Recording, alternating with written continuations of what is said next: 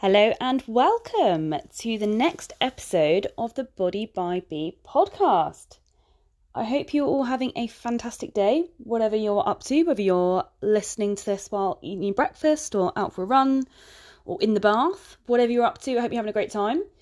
I will start by saying this is the second time I've tried to record this podcast today. I'm absolutely fuming. Literally just recorded it and accidentally did it on the last episode. So um so yeah, so I'm I'm not off to a great start. So hopefully I can make this one a little bit more streamlined because the first episode I recorded was 50 minutes long. So let's hope that I can get it done before that. So what we're going to go through today is all about Q&A. So as I said kind of in the intro session, um we with the episodes that I'm planning to do, we'll do some that kind of Q and A. We'll do some that are based on a particular topic. I've then got some random ones which I'm pretty excited to cover, um, but I won't share those with you just now. But for the purpose of this one, we're just going to do question and answer. Questions that have come from either Instagram, so the question boxes that I put up a couple of times a week, also from client check ins, and also just questions that I've had from my friends and, and clients and, and colleagues, right? So, so that's what we're going to cover today. I managed to get through five questions just now. I literally cannot believe I just spent an hour. An hour recording something to then just have to delete it. I mean, it just sums up my, my week, to be honest. But yeah, we're going to cover hopefully five questions, and these are all from uh, yeah, just just questions from colleagues and clients. So hopefully you find it helpful. Okay, so question number one, numero uno. Is that right? I think that's right. So, first question is one that I get. I'm not kidding at least once a day. That's not an exaggeration. Pro- probably, well, I'm not in exactly these words, but I pretty much get a question along these lines at least once a day. And it really, really does not help, I think, that fitness tracking apps and magazines and websites and, you know, countless things do kind of preach this, and it does annoy me quite a bit. But the question is, is 1500 calories enough for me to lose weight on because that is what MyFitnessPal suggested. So, the answer is at high level, probably yes.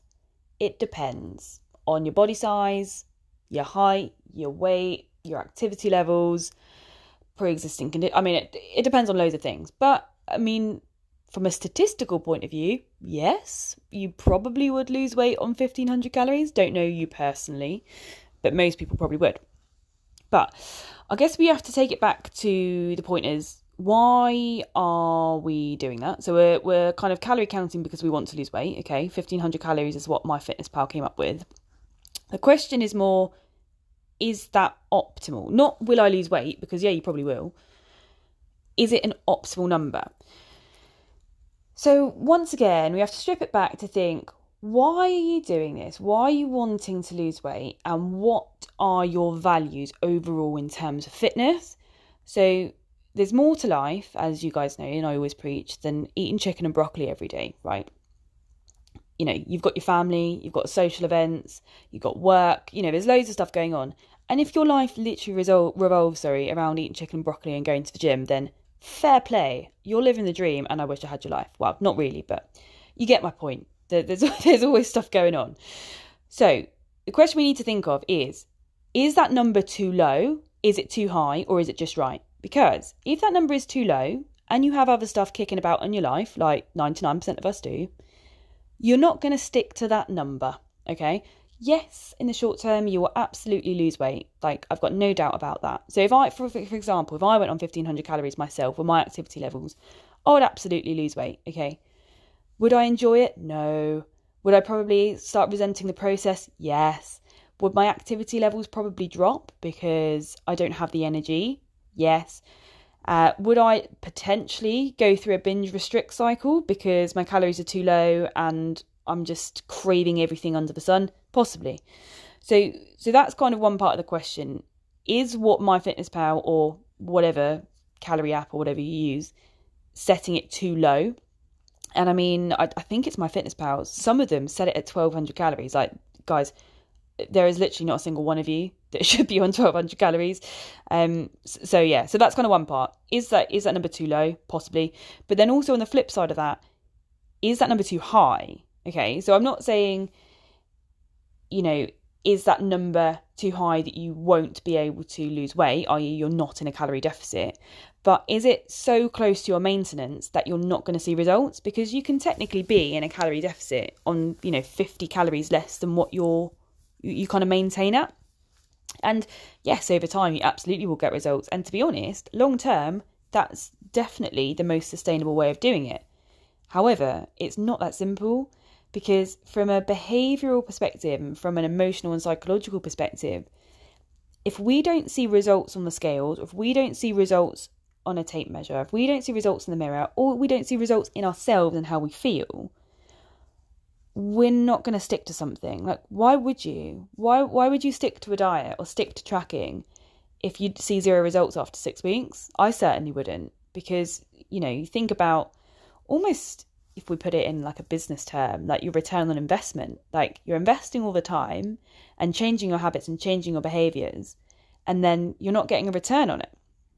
So, those are the kind of two things you need to think about when you're looking at preset calories or just calories in general, because both of those options, being too low or too high, you'll still lose weight, but over time, you will probably give up the process. You'll end up disliking the process, resenting the process, and that is not what we want. What we want is the sweet spot, which is in between those two extremes, right? And the easiest way to get said sweet spot is just to do a super basic online calorie calculator. So literally just Google it, like calorie calculator, something will come up. And I'll, I'll, you know, I'll just say now that you could do, you know, every calorie calculator you find on Google. You could ask every coach to calculate your calories for you you'll probably get a different result every single time. And that's okay because it's just an estimate, it's just a start point, and we know that calc- calculators, calorie calculators, are super inaccurate. So just bear that in mind.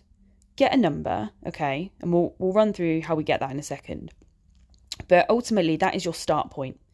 And what you need to do from that start point is you need to review, you need to adapt, and you need to iterate. So for anyone that's worked with me, you'll know that's my my fave phrase, my favorite three words in the whole entire universe. But that's what you need to do. So get yourself a number, calorie goal, work to it, review your progress in four weeks. Have a look. Have you lost any weight? Have you lost any inches? If you haven't, you need to review your goal. You need to either look at reducing your calories, or you need to actually look at your tracking and take a real good look at yourself and think, am I honestly tracking? Am I under tracking some things? Am I forgetting to put things in? That that butter that I, you know, spread on my toast, did I log that? Um, you know, that that's really common and I think I can't remember um who did the study, but it was a couple of years ago someone did a study on but it was literally a load of dietitians. So it was it was registered dietitians. They did a study on tracking and i think there was something like 30% inaccurate of their tracking to what they actually ate. And this is registered dietitians. Like if these guys can't get it right none of us have got any hope really. So just bear that in mind. Everything is inaccurate but if we are consistently inaccurate, we can still spot trends, we can still make changes, and we can still improve and iterate, okay? So, as I say, best way to start really is to do a cal- calculator online. Um, I mean, it will ask you things like weight, height, activity levels. Some of them a little bit more, um, what's the word? Clever. Gosh, my brain is not working today. I like, I have like a total inability to think of clever words. What's a, what's a good word for clever? I actually don't even know. You can tell I'm doing this in an evening, can't you? Um, but yeah, so some of them are better than others. Some of them are a little bit more complicated, but you know, ultimately, it's going to give you a very similar output. What I will say, if you can't be bothered with all of that kerfuffle, there is a simple way to get a rough goal in terms of calories. If you're thinking about uh, dieting and a calorie deficit, okay. So a little bit of quick maths for uh, for a Wednesday evening. So all you need to do is you take your body weight in pounds. So I'm going to use a super simple um, example because my brain's not working. So let's say, what should we use as an example? Um, let's say 10 stone. So that's obviously a, quite quite a small person. Okay. So let's say our example is a woman who is 10 stone. Okay. So you start with your base as the total amount of pounds So 10 stone, 10 times 14, as there's 14 stone in a pound. That is 140 as your base, okay? You would then times that if you are a female, anywhere between 10 and 13 times. And if you are a male, anywhere between 11 and 14 times, okay?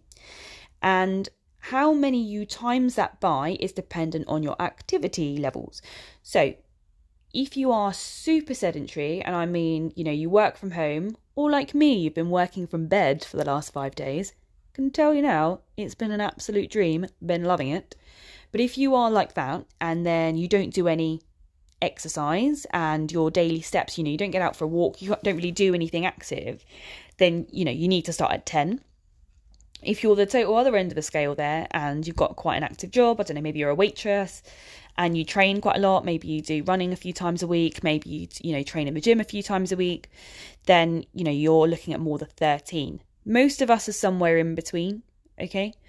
Um, and then for men, as I say, it's anywhere between 11 and 14. So once you've decided what your activity levels are, you then times your base number. So in this example, 140. You then times that by your activity level number. So in this example, just for the ease of maths, I'm going to use the uh, the times 10, so the super inactive. And then you get your kind of starting calorie deficit calories. So this example, 140 pound person, so 10 stone, uh, doesn't do any exercise, doesn't do anything at all, and her baseline calories for a calorie deficit would be 1400 calories. So that seems super, super low However, you have to remember that this example, this person is small. Let's just assume she's quite short as well, okay, um, and doesn't do any exercise. So for for a lot of us, obviously we do exercise, and we, you know, I'm definitely bigger than ten stone, so you, you know your calories would be higher than that.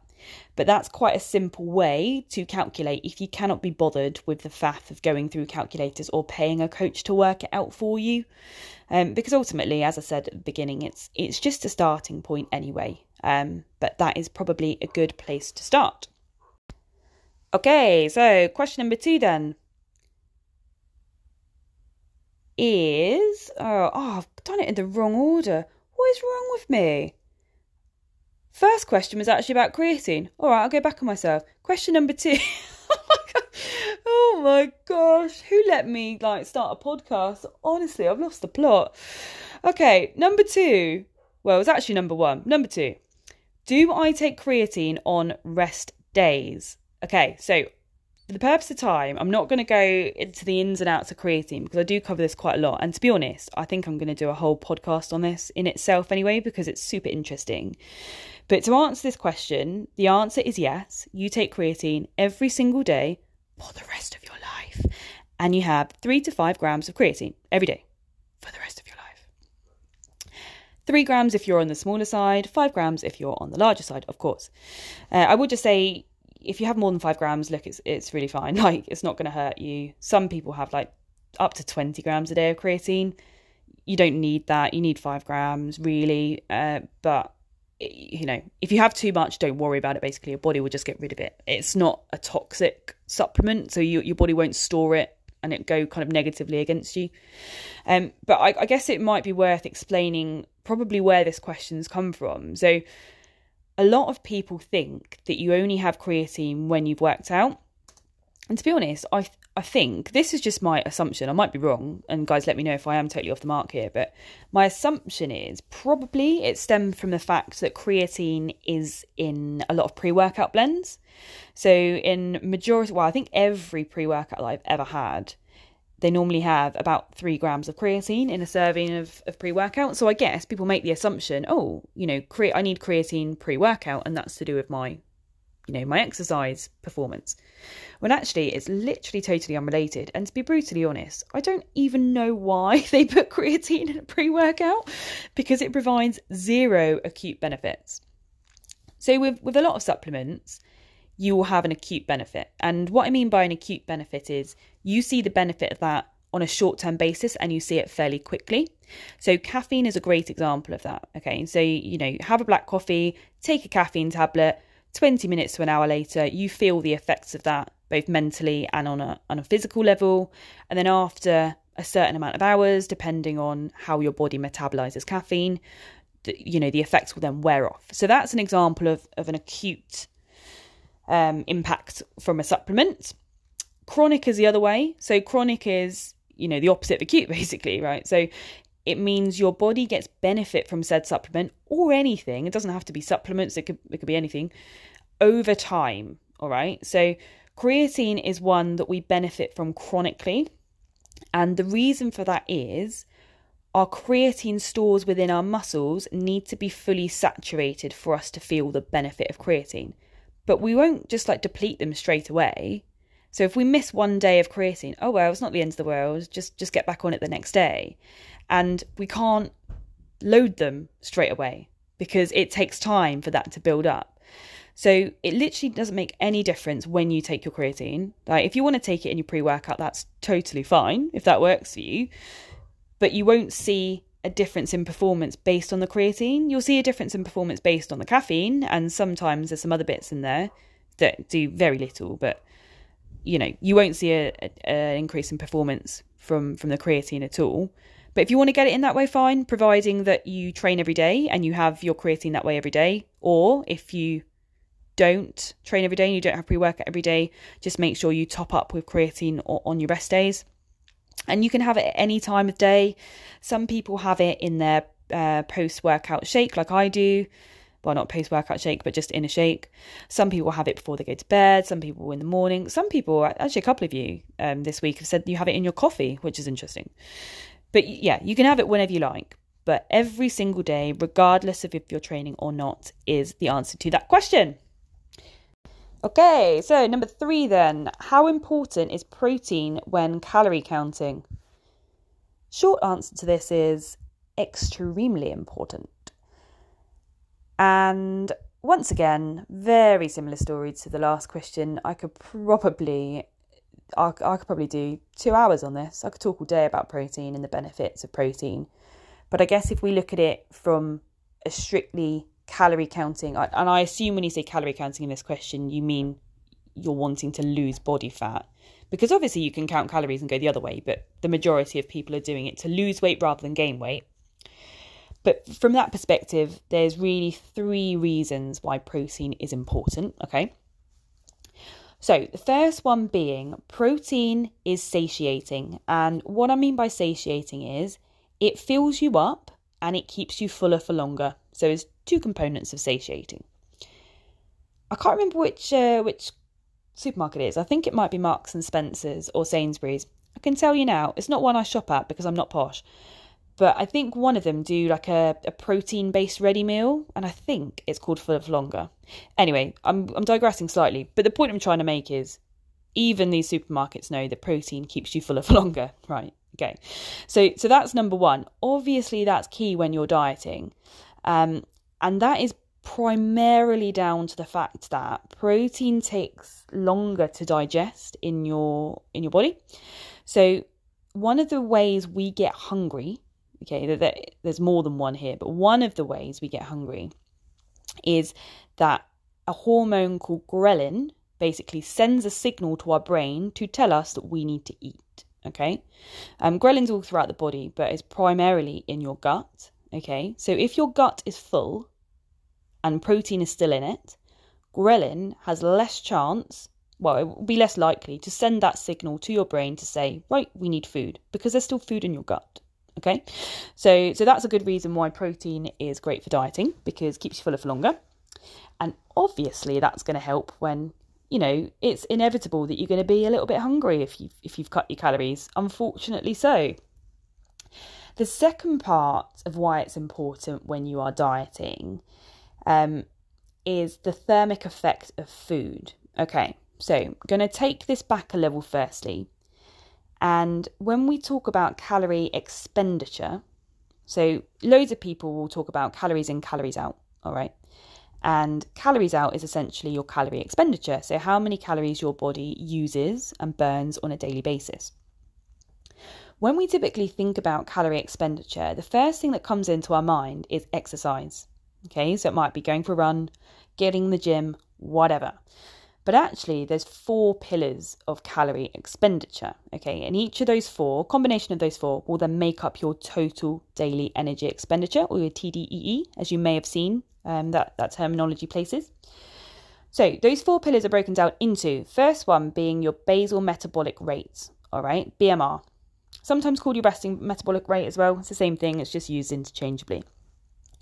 So your BMR is it's the majority of your calories. So it, it, it depends on person to person, obviously. It depends on how much activity you do, um, if you're an athlete, etc. But I mean, roughly around 70% of your, your calories um, expended are from your BMR. And your BMR is basically what your body does at total rest. So if you were just to sleep all day, every day, the calories your body needs to survive, just doing normal processes such as breathing, beating your heart, keep, you know, digestion, all of those things just to keep you alive. takes a lot of calories, it takes a lot of energy, right? So that's kind of the biggest pillar in terms of calorie expenditure.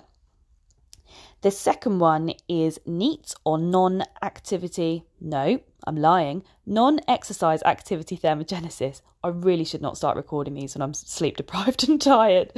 Um, but this one is your kind of daily steps. It's your activity which isn't structured exercise. So I don't know, things like doing your housework, feeding your cats. I'm saying that because my cat's looking at me and probably needs feeding um, hanging up the washing, doing your gardening, all of that kind of stuff. So that falls into the NEAT pillar. And that's really the second biggest one. And if you're thinking about how to optimize your calorie expenditure, NEAT is an easy one to do because, you know, increasing your steps and I mean, everyone that's worked with me will know that I have a big focus on steps because they are an easy way to increase your calorie expenditure.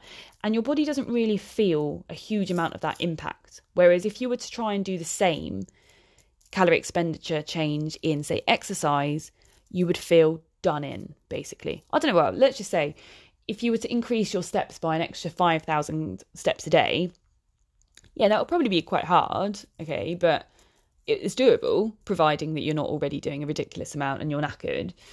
But if you were to double your exercise, you're going to feel done in. Like you, you know, your second hour of exercise, you're going to feel pretty tired. Your muscles aren't going to recover very well, and actually, in that second hour, you're probably not going to put your full effort in anyway. So it's borderline pointless.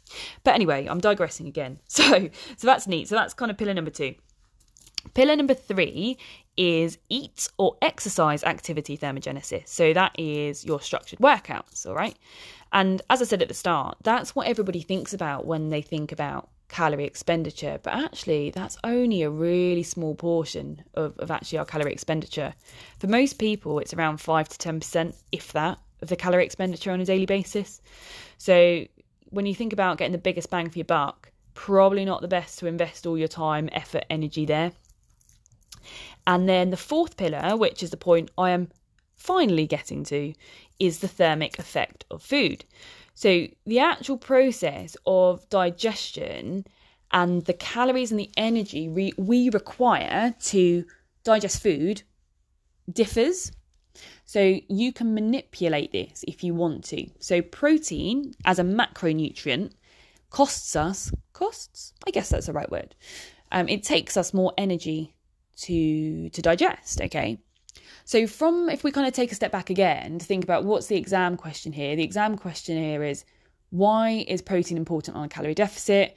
If you think about it okay it's going to take me more calories to burn this protein. So overall you're then increasing your calorie expenditure so your calories in to calorie out ratio is better okay? So that's item number 2 and then, reason number three why protein is super important on a calorie deficit is around muscle uh, wastage and muscle building. All right.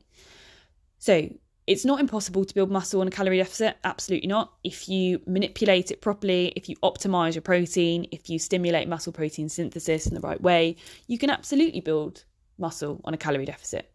And I can help you do that if you have any questions, so just let me know. But for most people, and that's fine. But most people don't have that as a primary goal when they're they're losing weight. Their primary goal is to lose weight, okay?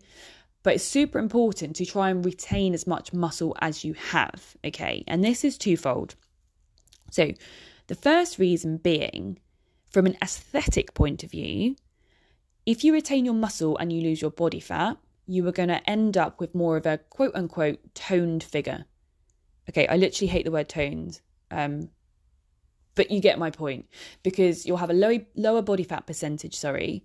So your body will look slightly different and you won't be quote unquote skinny fat. Not that there's anything wrong with being skinny fat, but for the majority of people, they would prefer a more toned physique. All right. So if you have your protein, you spare your muscle, you're then more likely to have that toned physique rather than a skinny fat physique. Okay. So that's kind of reason number one under this subcategory. And then reason number two is something you guys would probably have heard of before, and it's to do with, once again, going back to the basal mes- metabolic rate again. So, if you have more muscle on your body, that means, as a rule of thumb, your BMR is higher. Okay, because having muscle means your body needs more calories just to sustain and keep that muscle, and it needs more calories at rest.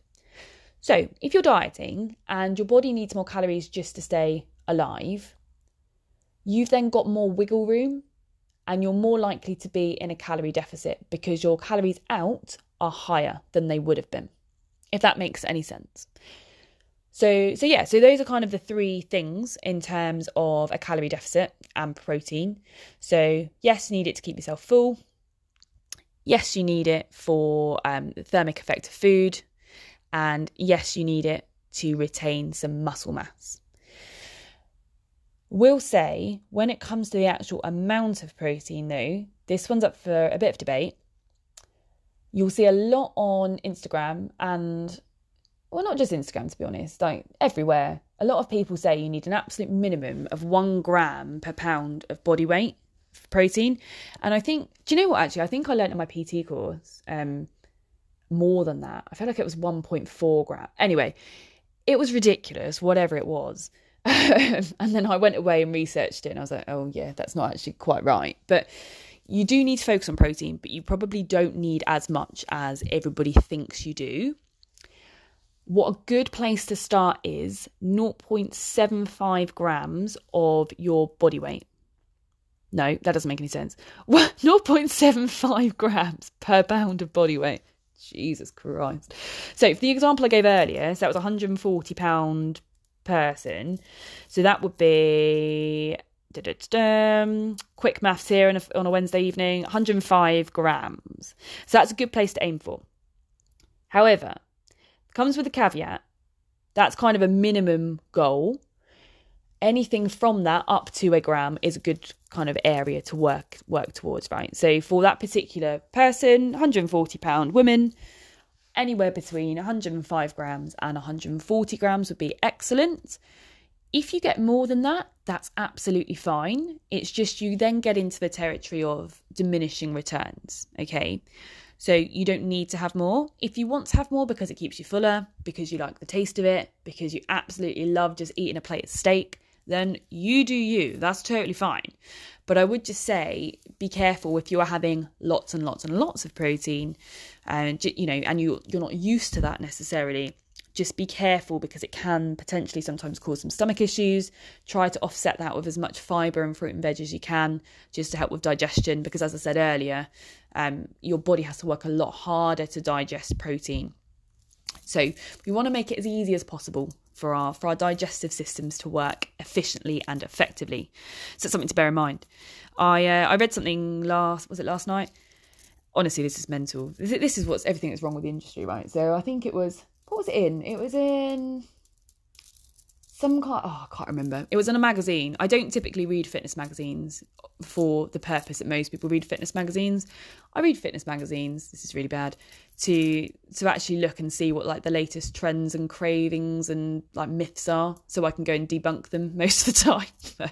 but anyway, so uh, I read a fitness magazine. I won't say who, what, or any of that, but there was a sample of somebody in there, and um, she was basically just saying like kind of what she eats in a week and and a bit of a you know a spotlight on her and she was broadly my size obviously i don't know how much she weighed but she was definitely my height and I would say very similar body shape, maybe a little bit more muscular. Not much though. I mean, come on, can't give her everything. And she was saying that she eats 250 grams of protein a day. Absolutely bloody mental. Like, I eat 130 ish. I mean, that's actually a lie. At the moment, I'm not even getting that because of my condition, right? But pre parosmia, I was probably eating about anywhere between 130 and 160 on a on a good day. Okay, so that's that's about one pound per pound of body weight, just under. Um, I just think, how the hell does she manage to eat 250 grams of protein a day? Like, I actually, I don't think I'd physically be able to do that. And with the amount of calories she's on as well, she must literally just be eating like a chicken breast every five minutes. But anyway, the point I'm trying to make is you don't need to eat like an excessive amount of protein unless you want to, but there there is absolutely no need. So yeah, hopefully um, that's answered the question on protein. Okie dokie, next one. So number four, I love this question by the way, and this one was from mm, about two three months ago. This was a, an Instagram question and thank you to the person who sent this one in. You'll know who it is. Obviously, if you sent it in. Otherwise, you won't know who sent it in, but you get my point. So the question was What foods help with muscle pain and recovery? So I love this question because it's very topical. And I thought I'd cover it today because I've seen a load of horse poo the last few weeks about this. I don't know if it's because it's like a New Year thing and it's just one of these gimmicks that people are jumping on, but the the short answer and you know, guys, I'm not going to give you a short answer. I'll give you a quote unquote short answer and then I'll give you a long answer anyway. But the short answer is no foods help with muscle pain. And no one puts this better than a guy called Dr. Joshua Wolrich. Wolrich? I think his name's. I'll have to check. I'll put it in the description. Uh, he wrote a book and it's it's incredible. For you that like reading, give it a try. It's called Food Isn't Medicine. I've read it cover to cover twice. I've read a lot of books, like nutrition related books, as you can imagine, over the last few years, and I'd, I'd actually probably say it's it's definitely top three. It's, it's a very, very good book and it's very helpful for everybody. So I think everybody that's listening to this podcast will get some benefit from reading that book. Even I got, even I learned loads from, from reading it. So um, it's definitely worth a go.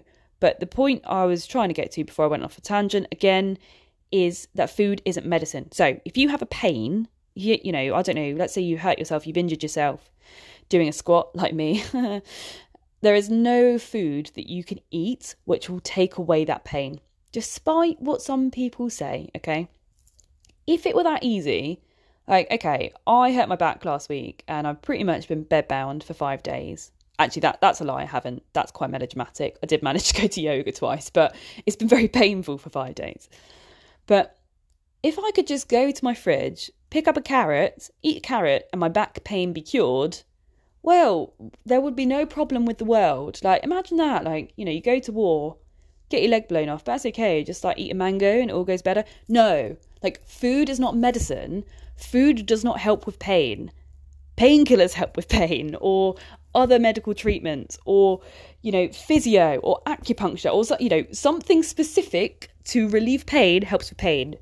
A bit of broccoli doesn't help with pain. Okay. So i just needed to get that out there that there are no foods that can help with pain the only and i mean i'm really stretching this and i'm really kind of clutching at straws here but the only thing that i can think is even remotely close is well, it's not really pain, but muscle soreness. So, delayed onset muscle soreness, or DOMS, as I'm sure you guys may have heard of.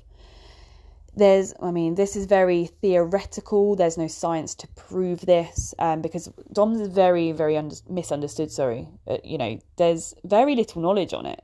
There's a lot of theories around what they think it could be and and how you may potentially be able to mitigate it, etc., etc. And I will cover that at some point because it's a very interesting topic.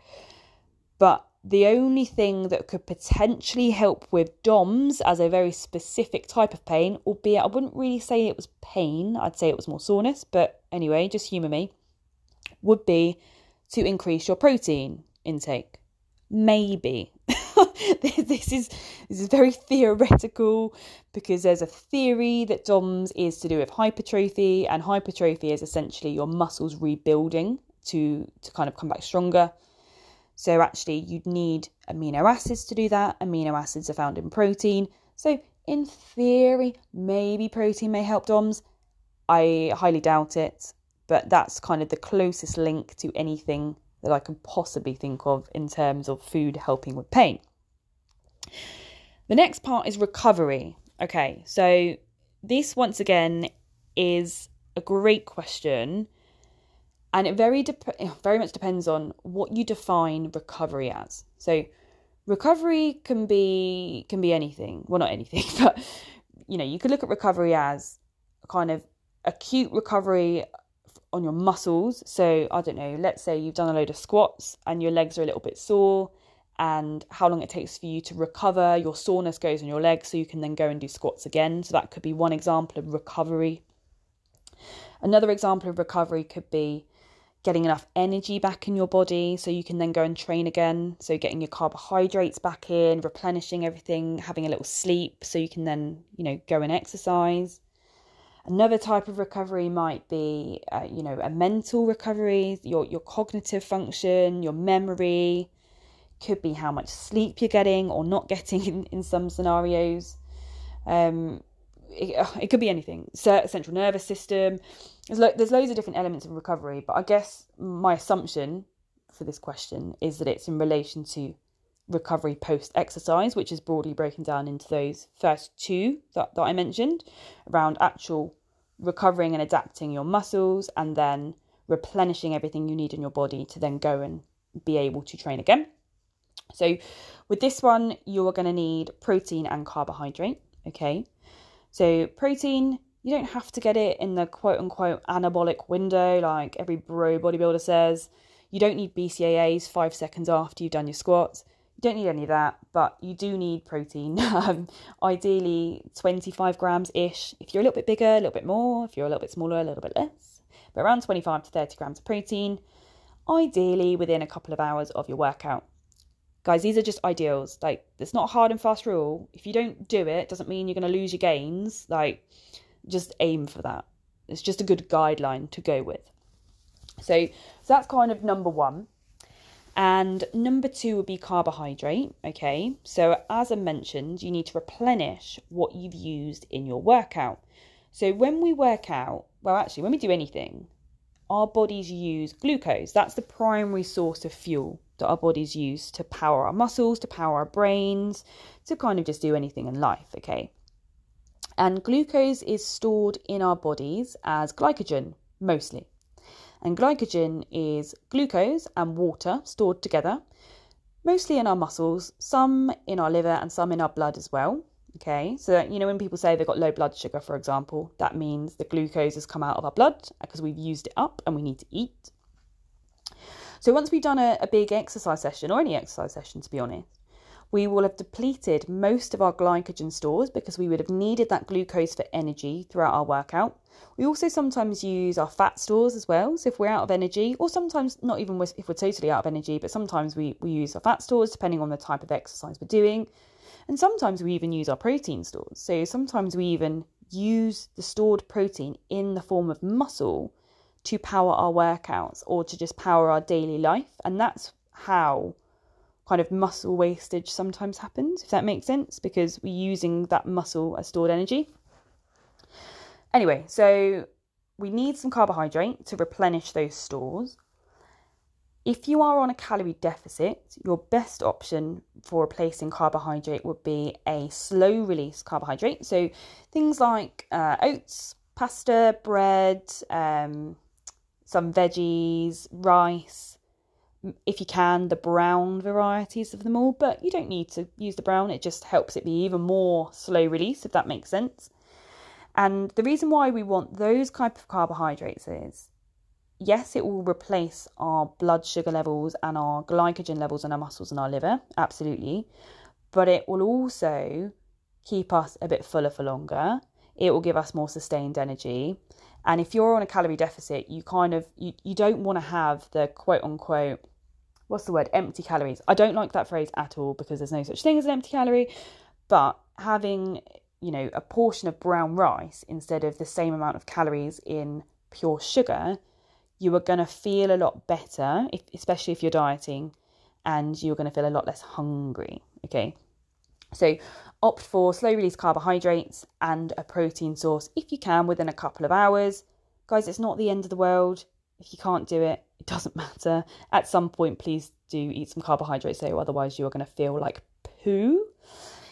The only caveat to this is if you are training more than once a day, or if you are not on a calorie deficit, say I've just made the assumption here that, that you are, but if you're, you know, doing the opposite, let's say you are training very hard or you are kind of trying to build some muscle and you're actually having excess calories, then you'd want the opposite. So you'd want quick release carbohydrates. So you can get that carbohydrate and that glucose really quickly back into your muscles and you can then be recovered a little bit quicker and then able to go again. And you don't need to worry about being full because you know you're ultimately trying to eat more calories anyway if you're on a calorie surplus.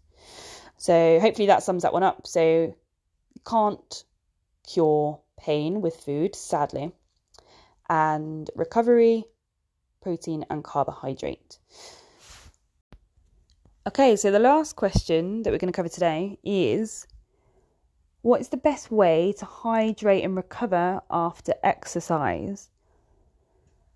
So, once again, could be here for, for days talking about this, but at a high level, the recovery part, I'm going to park that because we broadly just covered it in the last question.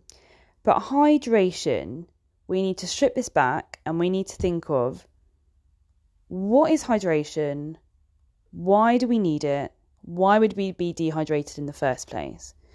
Because a lot of us, I mean, to be honest, if I think about it now, actually, I'm pretty sure this was even covered in my PT course. I'm not going to say who I did my course with or anything, but there was some somewhat outdated information, especially on nutrition, that, that we covered. But I know a lot of us are kind of, it's drummed into us, sorry, that we just need to drink loads and loads and loads of water constantly. Like we need to drink four litres of water a day. That's literally not true. And from a hydrational perspective, actually, that could possibly actually be detrimental. So, hydration is essentially, on a real basic level, how much water we have available in our body, within our cells in our body at any one time that's available to use. Because we need the um, the elements to which are within water for different reactions the right word?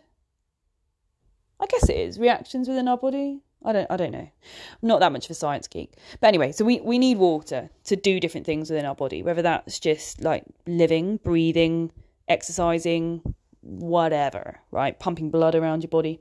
We need water. So how do you get hydrated or how do you get dehydrated? So Dehydration is pretty obvious. We use up that water that's within the cells.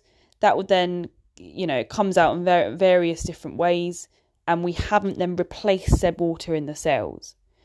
Our body does a really good job at kind of keeping a balance with this. So you, it's very difficult to come become super dehydrated or super overhydrated because our body has defense mechanisms in place. So if we are starting to get dehydrated, our body will invoke a thirst response. It will tell us, oh, yeah, Bryony, we need some more water. Go and drink something. And that's why we get thirsty. And then the opposite, if I've drunk too much water, our body will go, oh, Bryony, don't need all that water. Sort yourself out. Go to the toilet. And then you'll be going to the loo 20 times. So, you know, you your body won't hold on to too much and your body will tell you if it needs more. Okay. But the question around how do you rehydrate efficiently after exercise is a good one because a lot of people think just down a pint of water and then happy days you'll be on your way. Not necessarily true. So, there's a couple of ways that you can optimize hydration post run or post gym workout or whatever. First one being choose something that isn't just water and has another macro, well, not another macronutrient, but has a macronutrient in it as well. So, for example, full fat milk, there was a study, I'll have to dig it out, I can't quote it right now, I read it about six months ago. There was a study which found that full fat milk was actually the best in terms of rehydrating somebody, over much better than water. And the theory is because there's fat and protein and a bit of carbohydrate in the milk, okay? So it takes longer for it to be digested. And because it takes longer for it to be dehyd- dehydrated, jeez, because it takes longer to be digested, I need to go to sleep. Um, there's more opportunity for our body to take the water into our cells. So we need to think about actually how does our body take that water in? Like what is the actual scientific process here? So we actually take water into our cells through a process called osmosis. So I'm not sure if this is bringing back GCSE science vibes. Sorry guys for ears and if it's triggering some bad memories or good memories in my case. Gosh, science was an interesting one. Honestly, like I said in my first podcast, I literally hated science so much. I cannot even begin to tell you how much I hated it. Look at me now. It's like I'm a different person. But anyway, so osmosis is the process that we get water from whatever we ingest into our cells. And at a really high level, what osmosis is, it's the movement of water or an element. It can go, it can be the other way. So it could be, for example, salt between, like across, sorry, two cell membranes through a semi permeable membrane. Does anyone remember that from GCSE science? Oh, never forget that word. So basically, water is crossing from one cell to another through the membrane.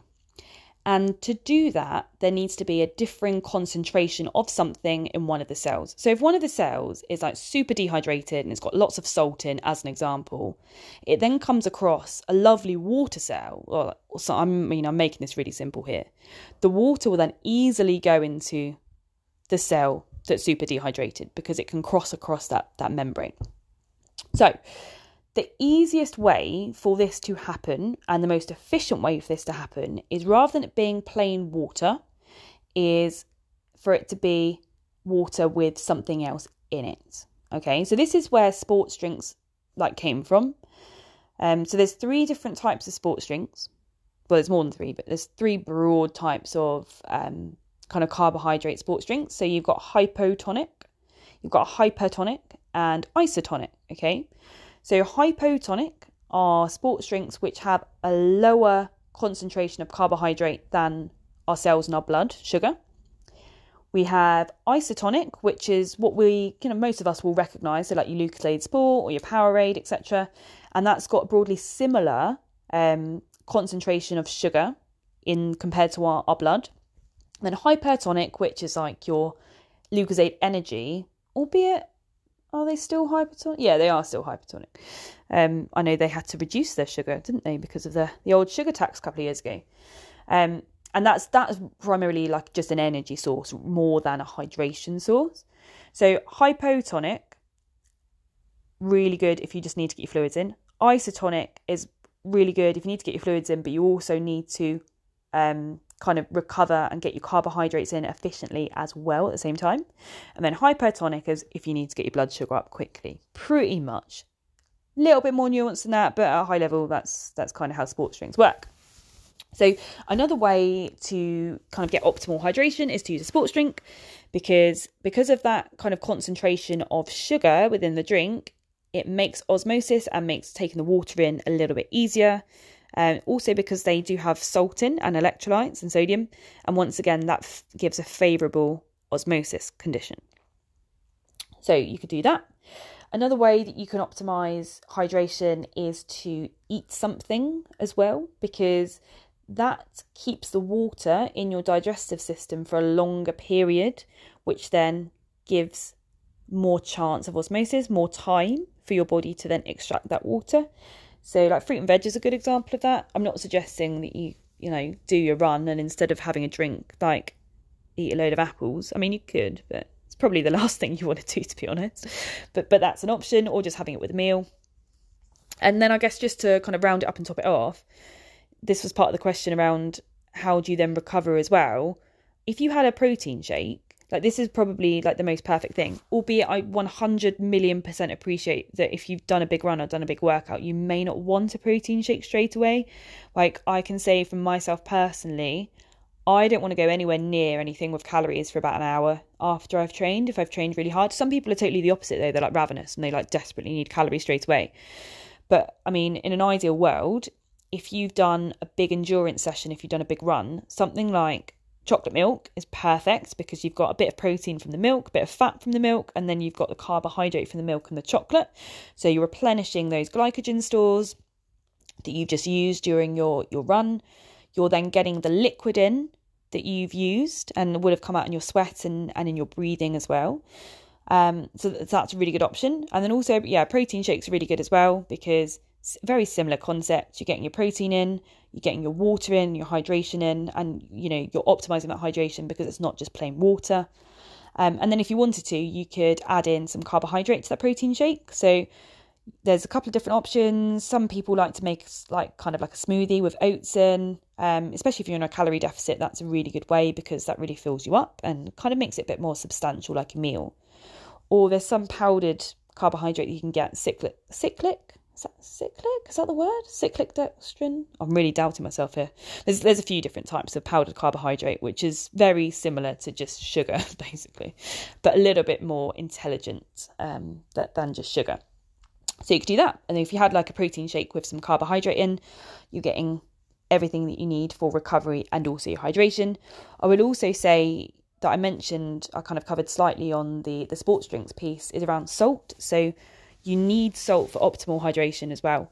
So if you were to look at any like rehydration sachet, like I've got some right next to me, um, and they've all got salt in because once again it provides a favourable osmosis setting, but we lose salt quite a lot, and this is probably one one of my biggest bugbears, not the biggest, but it's up there with things that really bother me in this industry.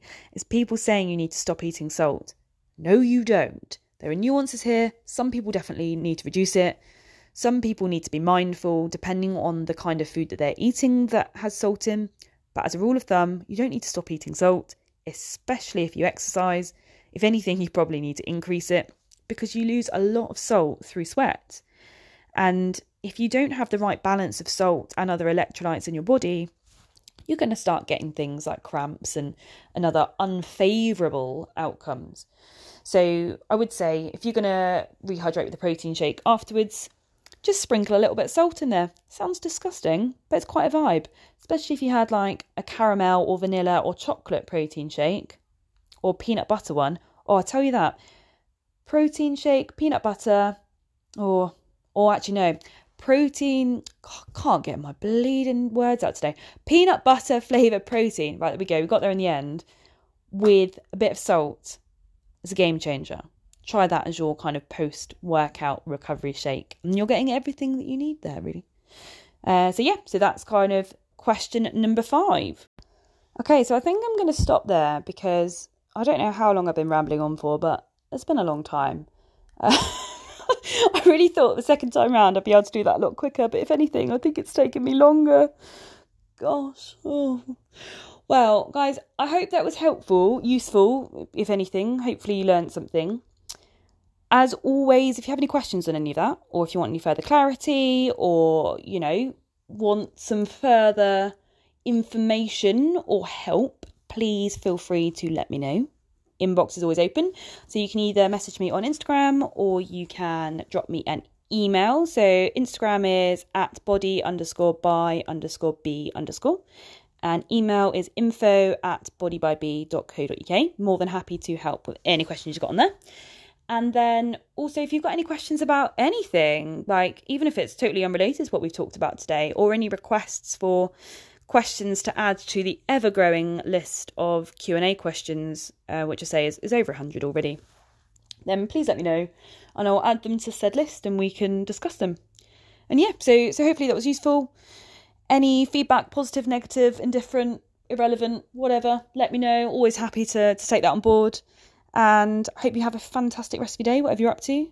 Let me know what you thought. And yeah, I'm looking forward to speaking to you all again very shortly. Peace out, lots of love, see you later.